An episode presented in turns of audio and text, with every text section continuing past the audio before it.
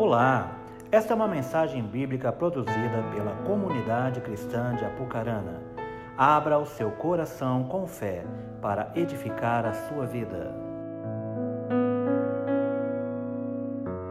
Mateus 5, 21. Tendo Jesus voltado de barco para outra margem, uma grande multidão se reuniu ao seu redor, enquanto ele estava à beira-mar. Então chegou ali um, um dos dirigentes da sinagoga.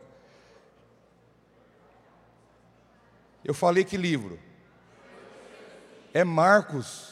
Ei, tá vendo o que vocês fazem comigo?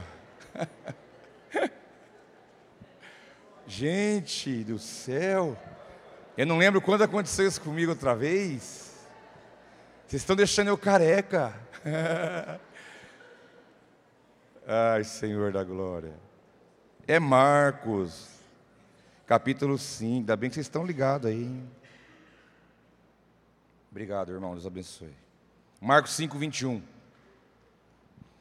Tendo Jesus voltado de barco para outra margem, uma grande multidão se reuniu ao seu redor, enquanto ele estava à beira do mar. Então chegou ali um dos dirigentes da sinagoga, chamado Jairo Vendo Jesus, prostrou-se aos seus pés. Vamos devagar, vamos viajar no texto. Diz aqui a palavra que Jesus, voltando de barco, né, de uma margem para outra. De que margem é essa? Jesus estava ali no mar da Galileia, né? A Galileia foi onde Jesus desempenhou grande parte do seu ministério. E ele, ele tinha ido lá para a margem do lado de Gadara, de Gerasa, aonde estava aquele homem chamado Gadareno, Gerazeno, a mesma coisa. E lá, vocês sabem a história, Jesus chegou, o homem veio possuído por uma legião de vários demônios, prostrou, ele foi liberto, entrou nos porcos, os porcos morreram, os caras ficaram bravos, você conhece a história. O homem ficou liberto, livre, sarado, chegou para Jesus, deixa eu ir com vocês, não, volta lá para teu povo, vai testemunhar para eles. E eles saíram daquela margem, depois desse evento lá com o Gerazeno, e eles foram para outra margem, que é no caso aqui do capítulo 5, versículo 21. Quando chegaram na outra margem, a multidão estava lá já esperando. Né? E a palavra multidão quer que você tenha uma ideia de uma grande multidão de verdade. Uma grande multidão já estava lá, reunindo ao redor, esperando a chegada. E a multidão, todo mundo queria falar, todo mundo queria tocar, todo mundo queria ter um momento com Jesus, todo mundo queria alguma coisa, ou a cura da mãe, a cura da sogra, o pão, filho doente, alguma coisa eles queriam. E a multidão chegou, Jesus desceu ali, e no meio da multidão, diz a palavra que tinha um homem em destaque chamado Jairo, que era um homem que manuseava o sagrado, ele tinha serviço na sinagoga, a sinagoga eram pequenos templos na, na época até hoje, como se fossem congregações, é uma sinagoga, uma congregação, onde se declinava ali o ensino da palavra de Deus.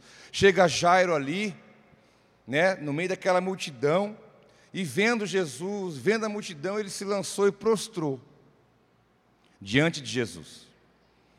Diz a palavra, continuando, que ele, ele implorou insistentemente, e ele disse: Minha filhinha está morrendo.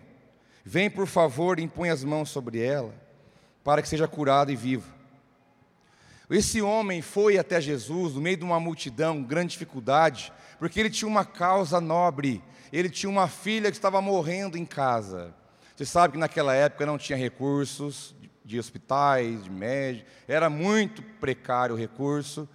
E as pessoas ficavam desesperadas quando uma pessoa ficava doente e ele viu que a menina ia morrer, ele foi atrás. E ele pensou: vou atrás de Jesus, porque falaram que ele cura, que ele tem poder, eu vou atrás dele. Ele sabia quem era Jesus. Prostrou. Diz a palavra que ele não só pediu. Irmãos, nós temos que aprender com alguns detalhes que a Bíblia nos passa. Uma coisa é chegar para Deus e pedir. Uma coisa, e ele, a Bíblia fala para pedir: pede e será dado. A Bíblia fala que ele não só pediu, a Bíblia não fala que ele disse uma vez e foi embora. A Bíblia diz que ele implorou. Alguma vez você implorou algo para alguém, ou alguma vez alguém implorou algo para você, ou você viu uma cena de alguém implorando, É quase que uma humilhação. A pessoa se expõe a uma humilhação de implorar, né? Olha, por mais que há de sagrado nesse mundo, pelo amor de tudo, o que eu tenho que fazer? Mas me ajuda. E além de implorar, ele foi insistente. A Bíblia é enfática em dizer que ele implorou insistentemente. Né? Nós temos que ter perseverança na nossa vida, saber a hora de pedir, a hora também de clamar. A palavra usa o termo oração e usa clamor. Clamor é o que sai lá do mais profundo da tua alma, e você, movido por toda a fé que você tem, você raspa a fé do fundo do tacho, e você clama desesperadamente por algo. Isso é a diferença de oração e clamor, e a diferença de pedir e insistir. É aquela viúva que chegou e falou: julga minha causa, para o juiz Inico. Bateu de manhã na casa do juiz, julga minha causa, pelo amor de Deus. O juiz foi almoçar, saiu do fórum, foi almoçar, a mulher lá na porta do restaurante. O senhor não vai julgar minha causa? O homem sai quatro horas, cinco horas do trabalho, ela está lá na frente, julga minha causa. E ela vai na frente da casa dele, a hora que ele vai entrar com o carro, liga o portão eletrônico, bate no vidro blindado, julga minha causa. O homem vai pegar os, as cartas do correio, abre a caixinha, está lá um bilhete da mulher, julga minha causa. Ele vai dormir, olha o WhatsApp, está lá a mensagem da mulher, julga minha causa. Porque a Bíblia diz que ela foi insistente até o momento que ele falou: Olha, eu não aguento mais te ver. Qual que é a sua causa? Vai, fala aí logo, vou acertar.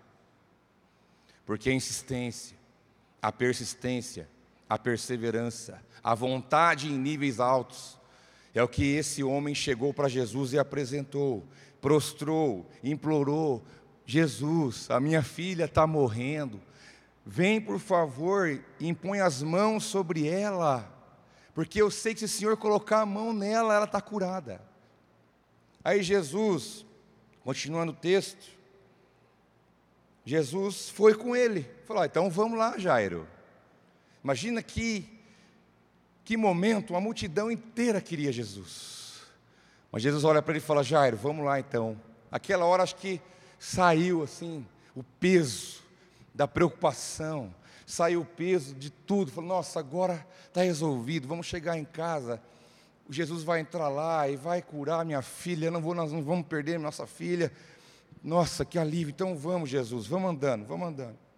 Mas diz o texto que Jesus foi com ele e uma grande multidão o seguia e o comprimia. Jesus indo, Jairo junto, a multidão atrás, todo mundo queria. E era um empurra, empurra que você não pode imaginar. Multidão aperta, busca, traz, leve e, e vai. E eles indo e o povo atrás, a multidão em cima. Tá, e o povo pressionando, todo mundo querendo alguma coisa. E no meio do caminho diz que surge uma mulher. Jesus, Jairo, multidão, aperto, empurrão, e surge uma mulher. Diz o texto que estava ali certa mulher que havia 12 anos vinha sofrendo de uma hemorragia. 12 anos. Ela padecera muito sob o cuidado de vários médicos, gastara tudo o que tinha, mas em vez de melhorar, piorava. Outro personagem surge na história. Uma mulher, 12 anos com sangramento, hemorragia. Essa mulher, né, pela cultura judaica da época, ela não poderia dormir na cama com seu marido. Porque uma mulher nessa fase era considerada impura. Ninguém poderia relar ou deitar no mesmo lençol, na mesma cama que uma mulher que é essa. Essa mulher não poderia ter contato com pessoas porque ela estava, ela era considerada imunda pela lei.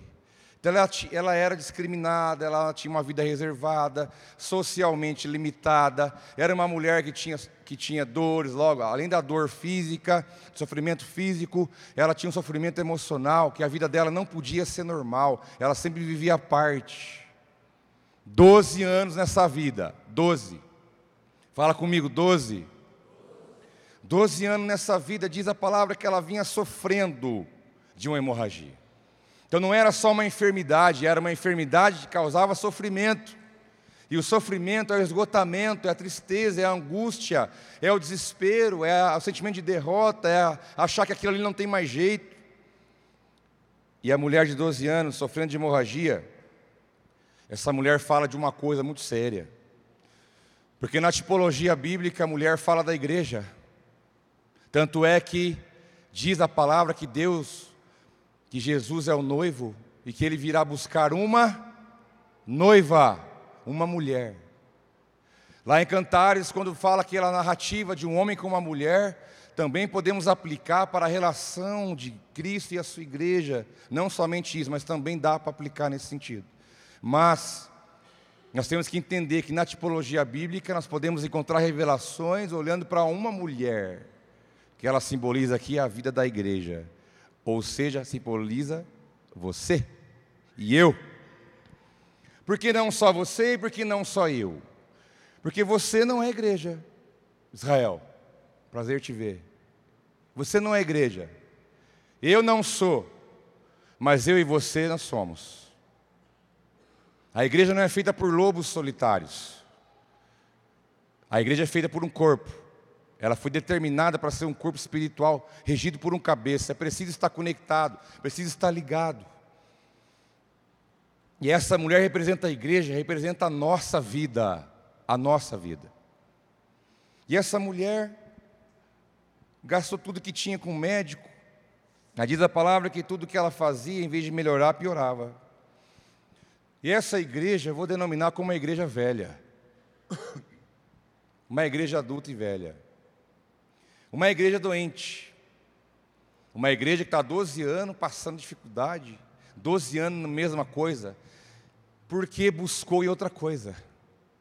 Diz que ela gastou tudo que ela tinha. Tudo não foi um médico, vários. Sabe aquela coisa, ó, eu sei de um médico em Londrina, rapaz. Não, mas eu sei de um médico em São Paulo. Não, você não sabe, nunca conheci, falava, vi falar lá em Brasília. Não, mas sabe a raiz tal? Você corta ela em pedaços, você ferve, e você põe cinco dias lá e você toma, mas faz um resultado. Não, mas olha, tem uma pessoa que falou.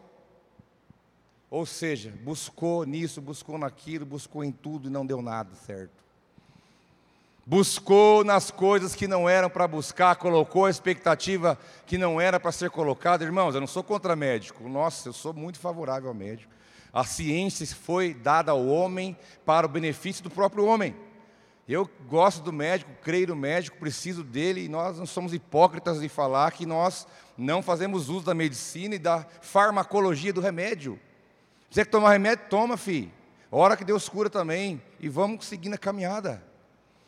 Eu não sou contra isso, mas a mulher colocou toda a fé, depositou tudo nisso, e não tinha olhado para um outro lado.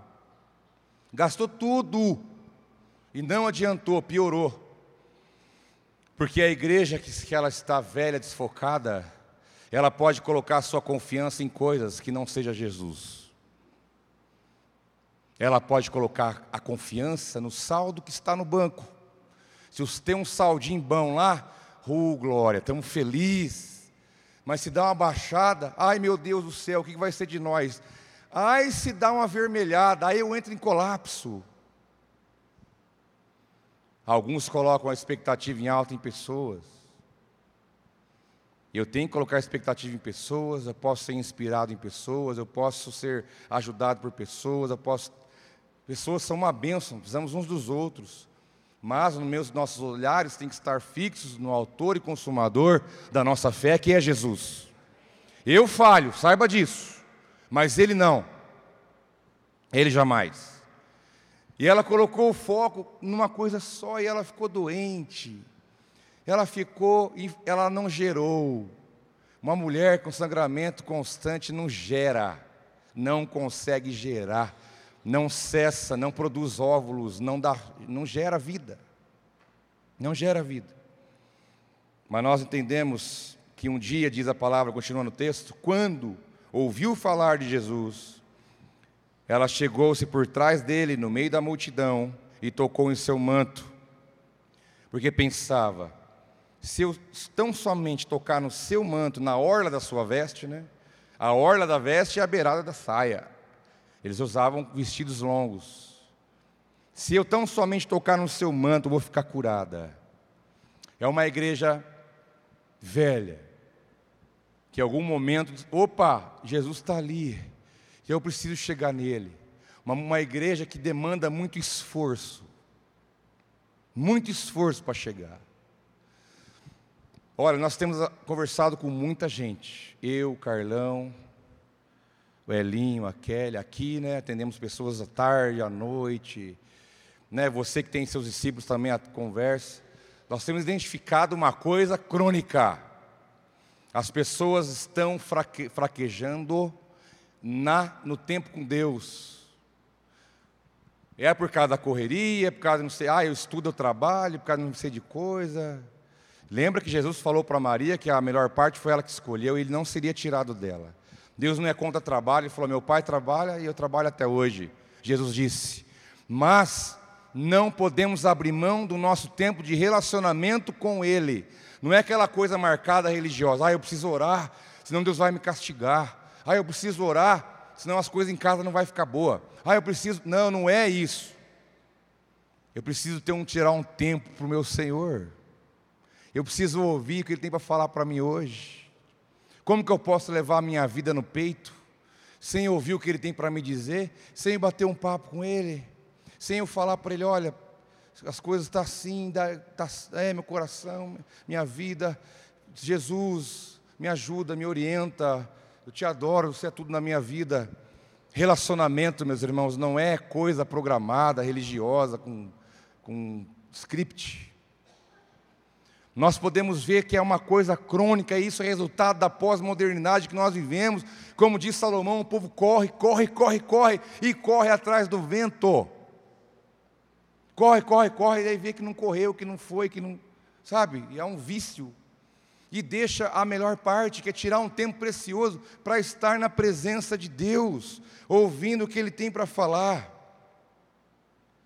Isso, se você não fizer isso, você vai viver uma vida derrotada. Você vai viver aquém daquilo que Deus tem para a tua vida. Você vai nadar, nadar e corre riscos de morrer na praia. Porque a chamada de Jesus para nós é para um relacionamento, é para estar próximo, para estar perto, comunicação, falar, ouvir, ouvir falar, adorar, reconhecer, aprender, reproduzir, manifestar o caráter dele na terra, porque nós somos a extensão do Pai aqui. Se nós somos filhos de Deus, eu sou uma extensão do Pai na terra. E a igreja velha, desfocada, que tentou aqui, tentou ali, na hora que ela acorda, ai Jesus, é verdade, ele está aí, vamos lá, não tem mais o que fazer, já tentei de tudo. Demanda grandes esforços. Para fazer o motor funcionar muito tempo parado é muito mais difícil do que o motor que todo dia você dá uma funcionadinha nele. E a mulher disse, quando ela ouviu falar, chegou por trás, no meio da multidão, né? Porque ela sabia que se ela tocasse na hora, porque de você no meio de uma multidão, como é que você faz para tocar na, na barra? Você vai ter que ir por baixo, você vai ter que se arrastar, meu camarada, você vai ter que fazer um grande esforço. Jairo conversou, prostrou, conversou, vamos. Ela não, ela teve que ir por trás, ela teve que ir assim, arrastando. Eu podia até encenar aqui para você, mas eu não estou mais nessa idade. Eu tenho dor nas costas, né? E ela foi, eh, pá, relou relou, um grande esforço, movimentos ilegais, teve que ir por trás, medo de ir pela frente. E aí então, imediatamente cessou a sua hemorragia e ela sentiu em seu corpo que estava livre, não só da enfermidade, mas do sofrimento. Quando diz o texto, no mesmo instante, Jesus percebeu que dele havia saído o poder. Ele virou-se para a multidão e perguntou: Quem tocou no meu manto? Aí a grande pergunta. E os discípulos ficaram até, né, pensando, oh, Jesus, isso não é pergunta que se faça, porque está um empurra-empurra aqui, é um querendo arrastar o Senhor, um puxando, nós temos que segurar, e vai, vem, e senhor, muita gente tocou, muita gente tocou, não só tocou, como está tocando né? Mas ele falou: opa, eu percebi. Eu percebi. Porque quando a igreja, mesmo desfocada, doente, arrastando por trás, ali, Jesus não vai desprezar isso nunca. Eu vou te dizer uma coisa: tem que ser homem para falar, tem que ser mulher também. Em alguns momentos da vida nós podemos estar como essa igreja aqui. Se você nunca esteve, glória a Deus por isso. Eu já tive. Eu sei o que é isso. O que é demanda de um grande esforço para chegar diante dele. E aí vai por trás, não tem nem coragem de chegar direito. Mas como quem diz, ah, meio tanta gente, ele não vai lembrar de mim, porque eu ando tão longe dele. Mas não, ele percebeu, falou, opa, um monte de gente está tocando aí, mas aqui houve um toque diferente. E dele saiu poder, dele saiu dádiva, dele saiu misericórdia. A mulher foi curada instantaneamente. E Jesus percebeu aquilo e faz a pergunta, porque ela ficou não só livre da enfermidade física, mas a palavra diz que o sofrimento dela saiu. Naquele momento ela poderia ter uma vida normal com seu marido, ela podia ter uma vida social normalmente, ela não seria mais discriminada pelas pessoas, não que seria mais tirada de lado, ela teria uma vida normal. Ela não ficaria com aquele sentimento que nunca vai mudar isso, nunca vou ser curado, pelo contrário, mudou tudo. 100% mudou a vida daquela mulher, nenhum toque dela em Jesus. É uma igreja que buscou com grande esforço. Mas aí Jesus quem me tocou? A responder os discípulos. Discípulo querendo. Discípulo, é, é duro, né? Os caras falam para Jesus: Você está vendo a multidão? Querendo, querendo dar uma explicação para Jesus, meus irmãos. O discípulo querendo argumentar. Tipo assim: Jesus, está vendo essa multidão aqui? Como quem diz: Isso não é. Que lógica que o senhor está perguntando se alguém te tocou, se tem um monte de gente apertando. Vês a multidão aglomerada ao teu redor, e ainda perguntas: quem tocou em mim? Mas Jesus continuou olhando ao seu redor para ver quem tinha feito aquilo. Jesus começou a caçar ao redor. Quem foi? Quem foi? Quem foi? Né? Sabe aquela coisa que alguém vai falar assim, você, você olha para baixo? E ele começou, ele buscou, ele foi atrás, ele quis saber, ele não se aquietou enquanto ele não encontrou quem foi essa pessoa. Porque essa igreja velha, ela não é desprezada por Jesus, porque a misericórdia dele está sobre todos. Não importa se arrastou, meu filho, mas você foi, teve iniciativa. E disse que ele procurou, falou: Eu vou te achar, porque se você veio até mim rastejando, se você veio até mim, teve a iniciativa, eu vou achar quem é você. Porque a sua atitude vai repercutir em algo na sua vida. E aí então Jesus continuou olhando ao redor para ver quem tinha feito aquilo.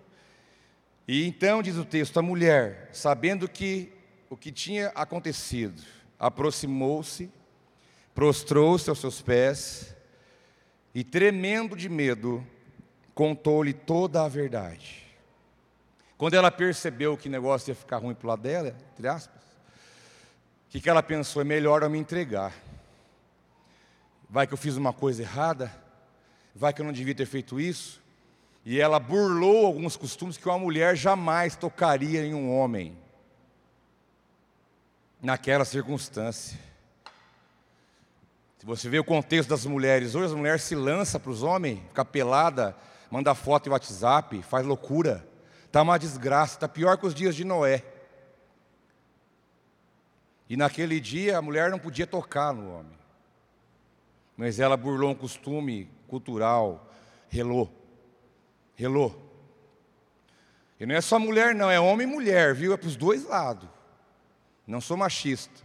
Homens e mulheres hoje estão pervertidos. Você toma cuidado que esse espírito está pegando crente. Toma cuidado. E aí, ele, pela misericórdia que ele teve, ele foi atrás.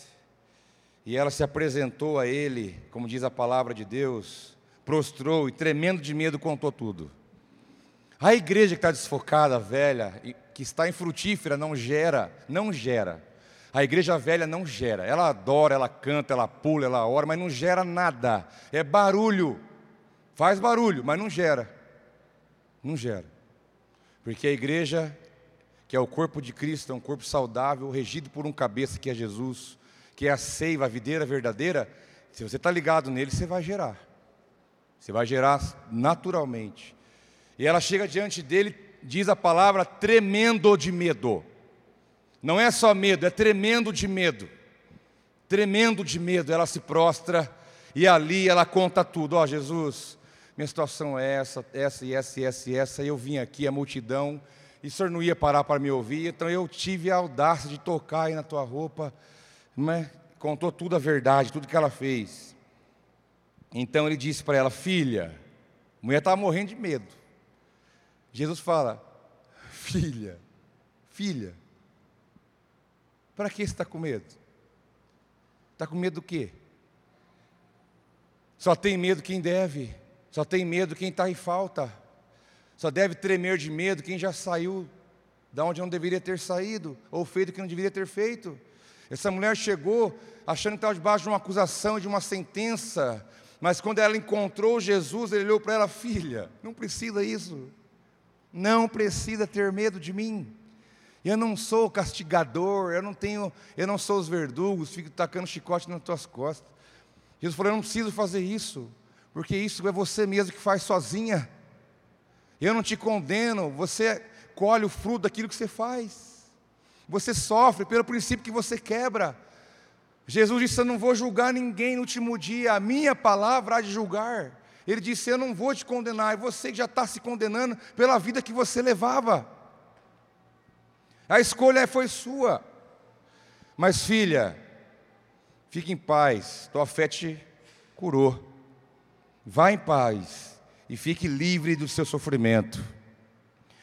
Essa mulher não estava envolvida em uma situação de pecado, porque em outros momentos Jesus falava: seus pecados estão perdoados, vai, tua fé te curou. Aqui não, só falou: a tua fé te curou, não falou de pecado. Aqui não havia pecado, situação de pecado, mas havia uma situação, um estado em que a mulher se encontrava. Então aqui não é o pecado da igreja, mas é como a igreja está. Como a igreja, a igreja está no seu estado de espírito. É como você está, é como eu estou. A exposição dessa palavra quer falar sobre isso. Mas aí eu faço uma pergunta para você. E o Jairo? Cadê o Jairo?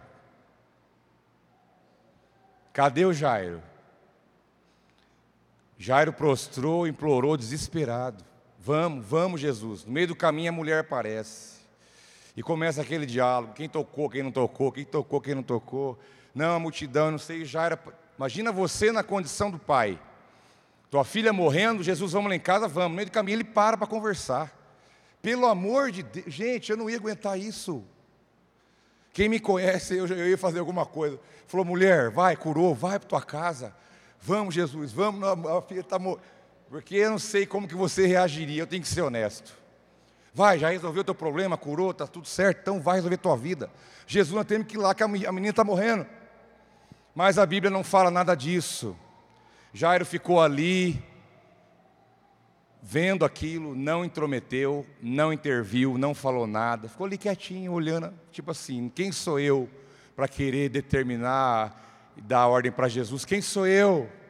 Quem sou eu? Sabendo que a filha estava em casa, irmãos, e o desespero de um homem desse. E aí então, diz a palavra, enquanto Jesus ainda estava falando, ainda estava dialogando ali, chegaram alguns homens naquele lugar, chegaram algumas pessoas da casa de Jairo, o dirigente da sinagoga, e disseram para ele: Jairo, a sua filha morreu. Sua filha morreu. Disseram eles: Não precisa mais incomodar o mestre. Não fazendo caso do que eles disseram, Jesus disse ao dirigente da sinagoga: Não tenha medo, tão somente creia. Estava ali Jairo, eu, se não estava apavorado por fora, estava apavorado por dentro. Jesus já tinha resolvido a situação, preste para casa, Chega os caras e fala, Jairo, não, para, não precisa ir mais. Não precisa incomodar Jesus que a menina morreu. Naquela hora acho que veio veio, eu não sei, a Bíblia não entra em detalhes, mas um pai recebeu uma notícia dessa, acho que ele ele não respondeu nada. Não respondeu nada. Mas Jesus já antevendo falou: "Opa! Não tenha medo. Só creia. Fica tranquilo." Como quem disse, fica tranquilo, você está comigo. Igual o dia que eu estava suando a mão, eu, tava, eu acho que estava quase dando um infarto em mim, irmãos. Hoje eu tenho consciência. Eu fui curado, já falei para você, do, do avião. Mas um dia eu achei que ia me dar um treco. Eu, eu senti o que é pânico, de suar a mão, tremer o coração, ficar esquisito. Jesus falou: calma, está comigo. Calma, eu estou aqui. Fica frio. Jesus disse para aquele homem: fique em paz, não tenha medo, somente creia. Só isso. Diz o texto, Jesus liberou a palavra sobre Jairo, e Jairo pegou aquela palavra. Jesus falou: ó, ninguém mais vem atrás, multidão fica aí. Fiquem aí, eu não quero mais ninguém atrás de mim. E ele pegou Pedro, João e Tiago, falou: Vamos para a casa do Jairo, vamos lá que eu tenho que terminar aquilo que eu comecei. Né? A Bíblia é clara nisso. A Bíblia diz que a obra que Deus começa, Ele termina. E eu e você somos uma obra inacabada, Ele não terminou de fazer ainda. Alguém chega para você e fala, já era. Ou você pensa, acabou. Jesus fala, não, não tenha medo, não acabei ainda. Alguém disse que acabou, você disse que acabou, mas eu não disse que acabou, porque eu tenho coisa para fazer. Juntou Pedro, Tiago e João, foram para a casa de Jairo. Mas não deixou ninguém seguir, dispensou a multidão e chamou os da intimidade. Aí começa a funilar a coisa. Quando Jesus quer fazer algumas coisas mais profundas, a multidão ele dá pão, a multidão ele realiza sinais, ele ensina, mas tem algumas coisas que a multidão não participa, que daí é para quem está com intimidade com ele. Podemos ser uma multidão de íntimos, todos que têm intimidade com o Senhor. E quem vai determinar isso somos nós. Porque na hora de chegar, ir para a casa de Jairo, porque ele sabia o que ia acontecer lá, falou: vem Pedro, Tiago e João, a multidão está dispensada. Jesus dispensou. Falou: não quero vocês aqui. Vocês ficam aí. Quando chegaram à casa do dirigente da sinagoga, Jesus viu um alvoroço, com gente chorando e se lamentando em alta voz. Então entrou e lhes disse: Por que todo esse alvoroço e lamento? A criança não está morta, a criança está dormindo. De longe ele já viu o alvoroço. Grita, ah, meu Deus. Falou, opa, para que isso aí? Por que esse alvoroço? Por que esse lamento? Ela não está morta. Porque Jesus pode trazer à vida qualquer coisa que esteja morto dentro da igreja. Ele é o Senhor ainda. Ele é o Senhor e sempre será. É Ele que manda nesse negócio. Por que essa bagunça aí? A menina não morreu, não. Ela dorme. Mas aí a galera que estava na casa começou a dar risada. Tá, você está de brincadeira. Para com isso. É, essa versão ultra mega super hiper atualizada. Ah, olha aí que dorme, o cara não sabe de nada, o cara nem que não estava. E vem falar isso, começaram a dar risada, começaram a tirar uma, começaram a zombar, rir mesmo, diz a palavra. Diz aqui: todos começaram a rir de Jesus. Sabe por quê? Porque se tem um grupo, vamos fazer o que é certo, aí o inconsciente coletivo. Vamos fazer o que é certo? Vamos. Mas se vai dois, três o errado, os outros vão atrás. Porque não diz que uns riram, outros não, todos riram. Foram todos no embalo. É os crentes, vai com as outras. Vamos para a vigília? Vamos. Vamos para a boate? Vamos. No último dia Deus vai separar, ó, você para cá, tá? Você para lá. Nós determinamos isso. Qual a influência que está sobre nós. Todos começaram a zombar dele, rir dele. E ele chegou. Ele, porém, ordenou que eles saíssem. Jesus elimina mais um grupo de pessoas. Primeira multidão, não quero, fica aí. Chegaram na casa, a galera dando risada, falou: vocês ficam de fora, você não vai ver. Você não vai ver. Você está rindo, você não acredita, você não sabe quem eu sou. Você ouve falar de mim, mas não sabe quem eu sou, não tem revelação de quem eu sou. Você sabe de ouvir falar, de alguém contar, mas você não tem experiência comigo. Sai. Você não vai ver o que eu vou fazer. Alguns verão, mas você não. A incredulidade é uma afronta para Deus. São duas coisas terríveis: a idolatria e a incredulidade. Jesus chegou ali, ordenou que eles saíssem, aí ele pegou o pai, pegou a mãe da criança, Pedro, Tiago e João, que estavam com ele, e entrou aonde estava a criança, num cômodo da casa. Estava lá Jesus, estava lá a mãe, estava lá o pai, estava lá a menina deitada, morta, dormindo, morta fisicamente, mas dormindo espiritualmente, e Pedro, Tiago e João. O discipulado bom foi esse. Aí Jesus chegou, aquela cena, eu imagino como é que ficou os de fora.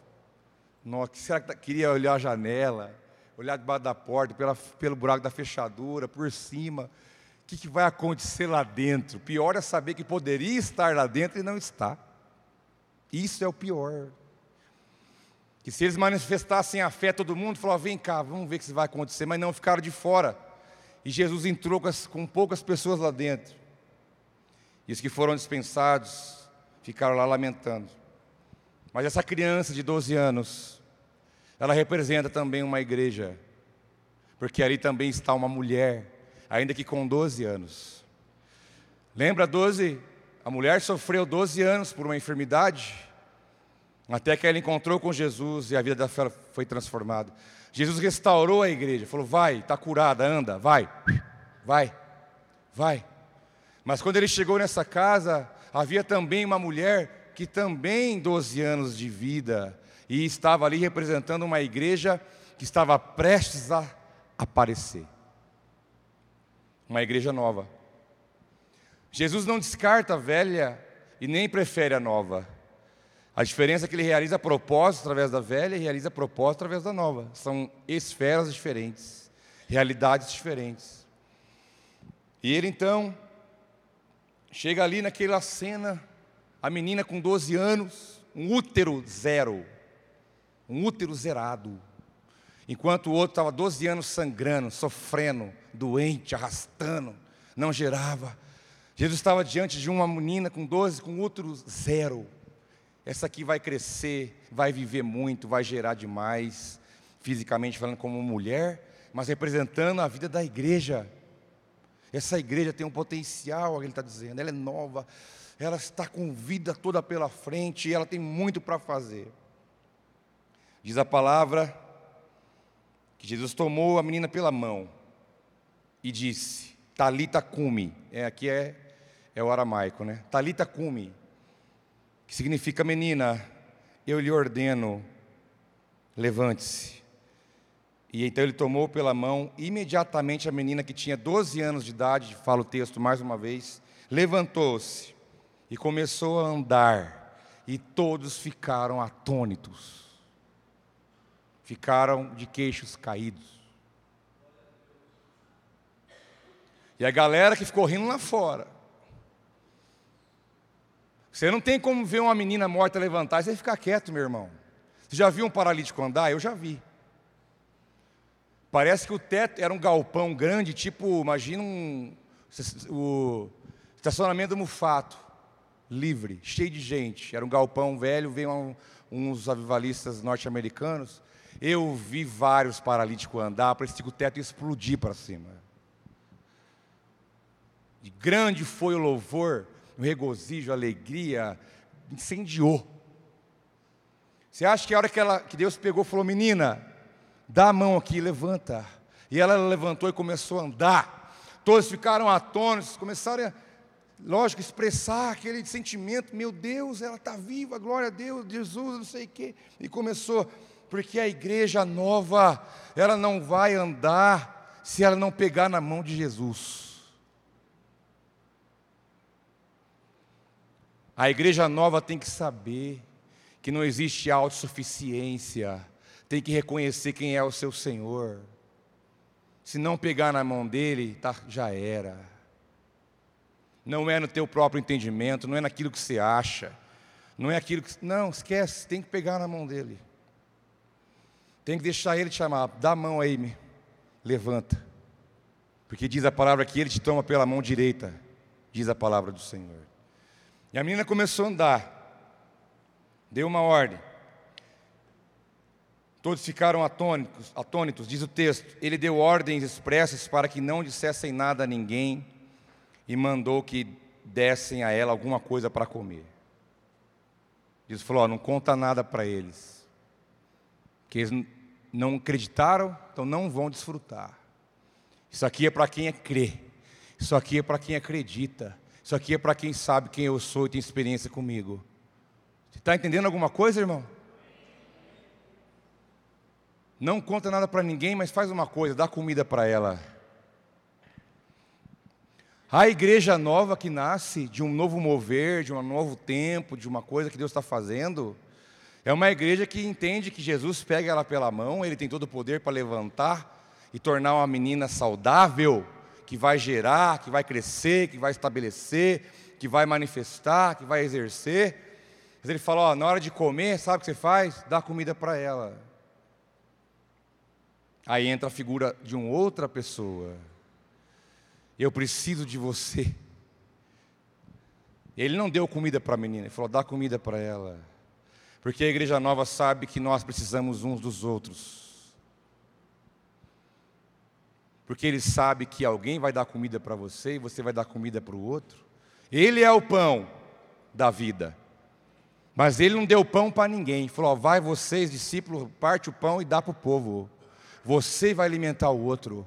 Eu forneço o pão, mas você alimenta. Dá a ela de comer alguma coisa. Podia dizer, mas o senhor não levantou ela da morte? Já podia já vir alimentada, né? Para não ter que precisar de ninguém? Não. Deus faz você precisar do outro. Porque isso mantém o seu orgulho baixo. Isso mantém a sua soberba baixa. E aquele que acha que não precisa, logo vai se tornar uma mulher com fluxo de sangue e vai ter que arrastar para chegar nele de novo. Vai se tornar uma igreja doente, velha, infrutífera, sem sentido. Essa igreja nova, Jesus restaurou a velha, mas ele foi lá para levantar algo novo, uma menina que tinha uma vida inteira pela frente, com grande expectativa e potencial, para amadurecer, para realizar. Eu quero encerrar com a figura de um homem chamado Jairo. Esse homem, ele foi o intermediário, porque entre a igreja e Jesus tem um homem. Jesus é o caminho, a verdade e a vida, não temos dúvida nenhuma disso. Mas alguém foi lá falar: Jesus, tem uma situação lá em casa, difícil, vamos lá. Um homem que exerceu sua paternidade, para que Jesus pudesse se manifestar para sua filha. Vivemos numa orfandade espiritual muito grande. Temos um só Pai, é Deus, ninguém tem dúvida disso. Eu preciso reconhecer que Deus usa pessoas na minha vida. E se eu não reconhecer isso, eu estou perdendo muito. Porque uma das expressões que Paulo usou para Timóteo, falou: Timóteo, meu verdadeiro filho deixa entender que tinha filhos mentirosos, que não eram de verdade. E realmente alguns se apresentaram como não sendo na história da igreja, depois você lê, você vai achar. Timóteo, meu verdadeiro filho. Eu dependo de Deus, sim, Ele é meu Senhor, sim, mas eu tenho que entender que Deus coloca pessoas na minha vida para exercer paternidade, para me ajudar a chegar em Cristo, para me ajudar a conhecer mais Ele, para receber aquilo que Ele tem de mim, não que Cristo não seja suficiente. Vocês não são bobos, vocês estão entendendo o que eu estou falando. Mas eu tenho que ser humilde e reconhecer que a figura desse homem foi fundamental em todo o processo. A paternidade dele resultou em todo aquele mover de ressurreição, de vida, de manifestação. Agora, Quantos órfãos tem em Apucarana? Eu posso falar para você sem, sem medo de errar. 100 mil, pelo menos. Uma cidade de 130 mil, vamos chutar que tenha 30 mil que se dobra diante do Deus vivo. Pode ser que não dê esse número. Só para arredondar a conta. Tem pelo menos 100 mil lá. Que não tem acesso a essa paternidade de Deus. E nós vamos nos colocar como um Jairo da vida. Falou: vem cá, eu quero te apresentar alguém que vai te amar, que vai te curar, que vai te restaurar, que vai ser o seu pai, que vai te chamar de filho. Filho, tua fé te curou. Nós temos que ser esse Jairo. Nós também temos que definir que igreja nós somos. Não no sentido de idade. Ah, se eu estou na igreja há um ano, eu sou igreja nova. Se eu estou na igreja há dez anos, não é isso que eu estou dizendo. Falando de estado de espírito. Eu posso estar um ano frequentando uma igreja e já ser uma igreja que sangra há muito tempo. Não é tempo de congregar, de estar, mas é o estado do meu espírito. É isso que a palavra está querendo nos dizer. Que igreja eu sou, qual é o estado do meu espírito. Eu estou ali de pé, me alimentar, e agora? O que eu faço? Vai, brinca, vai estudar, vai fazer, viva, manifeste, honre a Deus, é o que a menina tinha que fazer naquele momento. Mas eu determino que igreja eu sou. É cada um que vai se encontrar nessas realidades. Mas Jesus, Ele pode fazer algo nas duas realidades. Mas de verdade, de coração, eu quero ser igreja nova.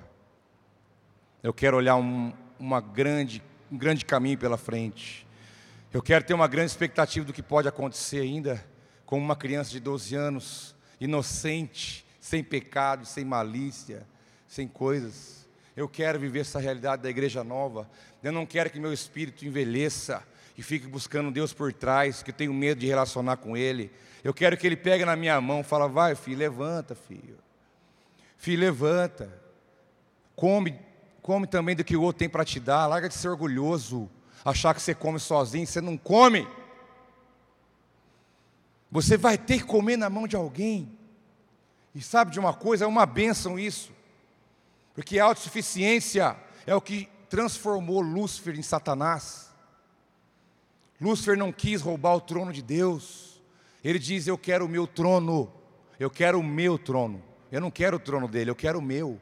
Eu quero fazer o meu. Eu quero andar do meu jeito eu quero ter a minha glória, eu quero fazer do meu sistema, eu quero as coisas do jeito que eu penso. Foi assim que nasceu o diabo. Há um livro antigo chamado Síndrome de Lúcifer, e é uma grande verdade. Mas a igreja nova depende de Deus, das pessoas. Porque essa menina ela cresceu, com certeza. Ela se desenvolveu, ela gerou filhos, ela viveu uma grande experiência. E com certeza ela alimentou a outros, deu comida para outros, pregou sobre Jesus para outros. Com certeza ela viveu grandes coisas, cumprindo um propósito que Deus tinha para ela, porque Deus não vai levantar alguém para ficar parado, sentado, sem fazer nada. Você não acha isso? Por quê? Agora nós estávamos mortos do mesmo jeito. Você com. Eu vivi com 20 para 21. Foi quando ele falou: levanta. Estava morto achando que estava vivo, mas morto espiritualmente. Quando ele me puxou, e puxou você, e puxou todos aqui, falou: estou te puxando da morte para a vida, para se realizar algo na minha presença. Então vai, realiza. Seja uma igreja nova, cheia de vida, de vontade, que tem sentimento de fazer o que Deus quer que você faça. E a notícia melhor de todas: Jesus está aqui, meu irmão. Você não sabe o que eu passei esses dias, essa palavra está igual uma bomba dentro de mim. Compartilhei com algumas pessoas esses dias. Deus falou: não, a igreja precisa ouvir isso. Falei, vamos lá então. Mas ferve, ferve. Ferve ao ponto de tirar o sono. Tira o sono. Ferve. Esse Jesus olhando para você, pegando a tua mão, fala: vem. O que, que é isso? E alguém dando risada, ah, ele não sabe. Ele não está por dentro do assunto. Ele não sabe o que está acontecendo. Você que não sabe. Nós temos que estar atentos ao que Deus está falando e, e movendo, e mergulhar nisso, e deixar que Ele nos conduza pelo seu senhorio na nossa vida. E Ele está aqui, você disse, Yeshua, Yeshua Hamashia, o clamado pelas nações, Jesus o Messias, o clamado e ele diz que ele se faz presente no meio dos louvores do seu povo. Ele está aqui. E você vai fazer o quê? Vai chegar por trás. Ai, estou com medo. Eu estou errado, Jesus. Filhão, está errado. Vai para ele, ajoelha e fala: Jesus, tem misericórdia de mim. Fala, filho, levanta. Está resolvido. Onde está a sua dor? Teu pecado, o que, que é? Você se arrepende? Eu me arrependo. Está perdoado, vai. Como que eu vou me apresentar diante dele? Lembrando que a mulher recebeu a cura e a libertação dela, porque ela ajoelhou diante de Jesus e falou a verdade. Diz a Bíblia, a Bíblia que diz. E prostrando ela diante dele, falou toda a verdade. Nós não podemos ficar com coisinha guardada, não. Isso aí te mata depois. Tem que chegar para ele e falar a verdade. Tem que ser transparente. Tem que abrir o coração. Senão o sangue não vai estancar vai ficar sangrando e arrastando, até chegar para ele e falar toda a verdade. Será que é coincidência que João disse que a verdade liberta? E conhecereis a verdade, a verdade libertará. Vamos colocar em pé neste momento. Eu quero orar com você. Mas eu quero que você se apresente diante de Deus nesse momento, nós temos alguns minutos para isso ainda. Só se locomova, ande ou saia se for necessário demais. Ou então fique onde você está. Feche os olhos, meu irmão, minha irmã. Quando a Bíblia fala que Deus, através do seu Filho, está no meio daqueles que falam dele, onde tiver dois ou mais no meio dele, está presente. Eu faço uma pergunta para você que desafia a tua fé. Você crê que Ele está aqui realmente? Ou é uma frase para você, um, uma informação? Porque se Ele diz que está, é porque Ele está. Ele está aqui. Ele está lá na tua casa, na hora que você vai orar, ler a palavra. Mas Ele disse que habitaria no meio dos louvores do seu povo, e Ele está aqui. E Ele está aqui para realizar uma obra na sua igreja, que é o corpo dele. Ele é o Senhor da igreja e ele sabe em que realidade você se encontra. Mas também ele está chorando como chorou, chorou por Jerusalém. Quando ele do alto monte olhou Jerusalém, ele chorou. E falou: Pai, esse povo não sabe quem eu sou. Eles não entenderam. E ele chorou, irmãos. Jesus chorar é uma, é uma cena que dói a nossa alma. Mas da mesma forma ele olha sobre a Pucarana e ele pensa: meu pai, quantos ainda não me conhecem, estão órfãos de pai? Que a igreja se levante como uma igreja nova, cheia de vida. Para de argumentação, de desculpas, e seja uma igreja alimentada, forte, viva, para manifestar o reino de Deus aonde você está. Irmãos, eu não quero ser igreja velha, eu quero ser uma igreja nova, eu quero ser o primeiro da fila, porque eu quero pegar na mão dele e vai olhar nos meus olhos e falar: vai, levanta, eu te ponho de pé.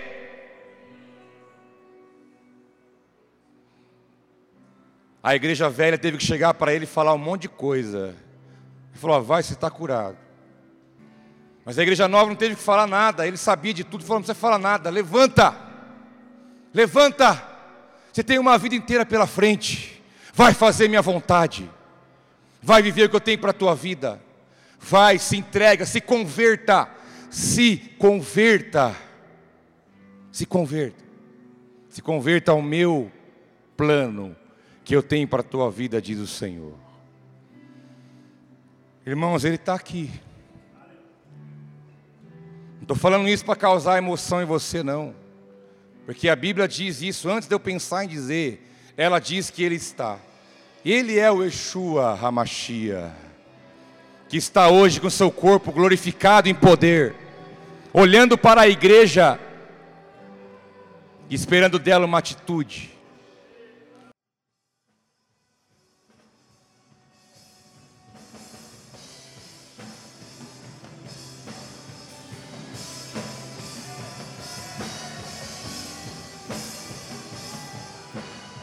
Aleluia.